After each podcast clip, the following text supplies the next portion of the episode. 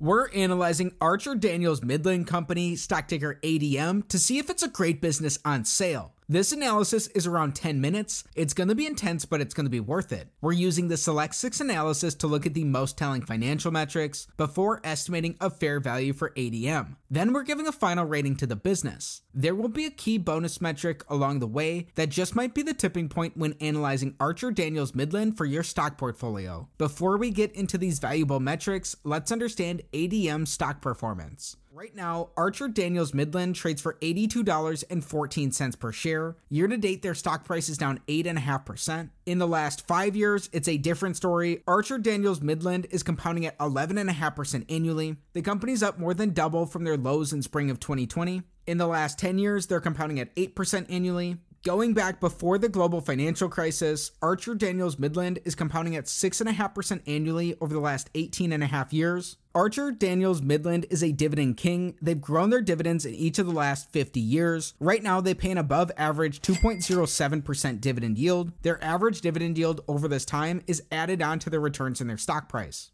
Archer Daniels Midland trades $16 below their 52 week high. The company's $12 above their 52 week low. Just over 1% of their shares are sold short. Archer Daniels Midland is a big company. They have a $45 billion market cap. But the burning question is why should we be paying close attention to Archer Daniels Midland? Archer Daniels Midland is a major processor of oilseeds, corn, wheat, and other agricultural commodities. Additionally, the company owns an extensive asset of logistical assets to store and transport crops across the globe. ADM also runs a nutrition business that focuses on both human and animal ingredients. The company is also a large producer of corn based sweeteners, starches, and ethanol. Now, with that understanding, let's get into the numbers. Starting with metric number one, we want their average return on capital in the last five years to be above 14%. The average business earns about a 7% return on capital. Looking for a benchmark that's double this can build in margin of safety based on the quality of the business. Archer Daniels Midland has seen their returns on capital improve since 2020. They earned about 12% returns in their last fiscal year. Averaged out over this time, they earn about 7.5% average returns on capital in a given year. That's just around average, meaning this is down from our benchmark. This is an X on metric number one. Metric number two, we're looking for growth. We want to see five year revenue, net income, and free cash flow growth. We'll also be including their last 12 months worth of numbers. All three need to be up for this to be a check. This is all or nothing. In this time, ADM's grown their revenues by 58%, their earnings are up two and a half times, and their free cash flows have gone from being negative to being positive. From 2018 until 2020, Archer Daniels Midland has had big changes in other net operating assets. This reduced their free cash flows by nearly $20 billion. While all three of these are up, and this is a check on metric number two, you need to understand what these changes were in their operating assets in order to really get a good understanding of the business's recent financial history, that's something to dig into.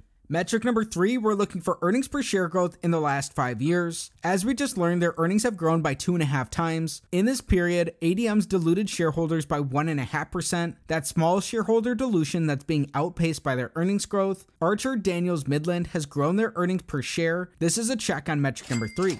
Metric number four, we're looking for free cash flow per share growth in the last five years. A similar situation, their free cash flows have grown due to their changes in their other net operating assets from 2018 until 2020. Archer Daniels Midland had negative free cash flow per shares in all of these years. Since then, as the company has not had these same changes, their free cash flows are positive, meaning their free cash flows per share are up this is a check on metric number four. To recap where we stand currently, Archer Daniels Midland has three checks and only one X through four metrics. During recessions, it's overly levered businesses that can have the biggest losses. Metric number five, we want ADM's net debt, which is their total debt minus their cash and their short term investments, to be below the sum of their free cash flows in their last five fiscal years. Archer Daniels Midland ended their last year with just over $9 billion in net debt. Right now, they have $10.6 billion of net debt. In the last five years, including their changes in their other net operating assets, Archer Daniels Midland has consumed cash in their business. They have negative free cash flows. This means this is an X on metric number five. In their last 12 months, the company's produced $1.6 billion of free cash flow. That's not enough to fully cover their net debt position either. Dig into the company's filings to see if this could cause issues for the business. Before we get into the first of two different ways we're estimating a value for Archer Daniels Midland, you won't want to miss our bonus. As our bonus, we're looking at Archer Daniels Midland's dividend profile. Archer Daniels Midland is a dividend king. They've grown their dividends in each of the last 50 years. Right now, they pay an above average 2.07% dividend yield. No surprise that they've grown their dividends in each of the past five years as well. We're looking to see if this has been supported or not. In these last five years, because of what we've already noted, they've only had positive free cash flows in two of these. Thankfully, they supported their dividends in their last two fiscal years. They also support these today. While we'd rather the company supported their dividends in all five of these years, it's mainly due to restructuring that the company has not. They support their dividends currently, meaning this is a check on our bonus. The big metric of them all, metric number six, we want ADM's average five year free cash flow divided by their enterprise value to give us a yield that's above 5%. If this is the case, this gives a slight risk premium to the yield of the 10 year treasury. It's the first of two different ways we're estimating ADM's fair value per share. Right now, Archer Daniels Midland has a $55.5 billion enterprise value. This accounts for both their market cap and their net debt position. It looks at ADM similar to it being a private company. In the last five years, we've learned they've had negative free cash flows as the company's consumed cash due to consecutive changes in their other net operating assets. On a current basis, with Archer Daniels Midland producing $1.6 billion of free cash flow in their last 12 months, when that's divided by their $55.7 billion enterprise value, it gives us around a 3% current free cash flow to enterprise value yield. Both of these are coming in below the yield of the 10 year treasury. On metric number six, this is an X for Archer Daniels Midland. Don't just throw this business out, we still need to estimate their fair value per share and give our final rating. Everything we've discussed so far is important, but there's something missing that, in my opinion, is the main reason to analyze Archer Daniels Midland, which takes us on to using a discounted cash flow model to estimate their fair value per share. A DCF model is based on the predictability of a company's free cash flows. Like any model in any discipline, its outputs are sensitive to its inputs. We're starting with an average of ADM's last three fiscal years worth of free cash flow, then using historical assumptions to grow these into the future. It's up to you to figure out if these will be accurate for the business or not, assuming they grow their average three year free cash flows at 2% annually for the next decade. Then, in the following decade, assuming these free cash flows are flat, we'll add in their tangible book value to give an estimate of their net worth. If we want a 15% rate of return, which is what Warren Buffett looks for from his investments, if today's valuation multiples are the same 20 years into the future, an estimate of Archer Daniels Midland's fair value per share is around $51.5. That's down about $30 from their current stock price. Keep in mind some key points. ADM has not been that predictable in their past, even though they have this very long dividend track record. Some of this has come from company scandals, including one in the late 1990s, that just so happened to be while Warren Buffett's son Howie was working at the company. They've also had $20 billion worth of changes in net operating assets from 2018 to 2020 alone. That's about 40% of their current enterprise value, meaning that was a huge chunk of their business, you need to understand what's happening there. Also, this discount rate is an estimate of total returns to shareholders based on their free cash flows. It includes both their dividend yield and any gain in their stock price. Most importantly, this analysis is not financial advice, it's not a buy or sell recommendation of any security. Consult with your financial advisor before making any investment decision. In just a minute, we'll give our final rating to Archer Daniels Midland, but we need to address something first. We've covered the numbers, but the qualitative factors may be even more important for ADM's business. What are they? Well, let's find out.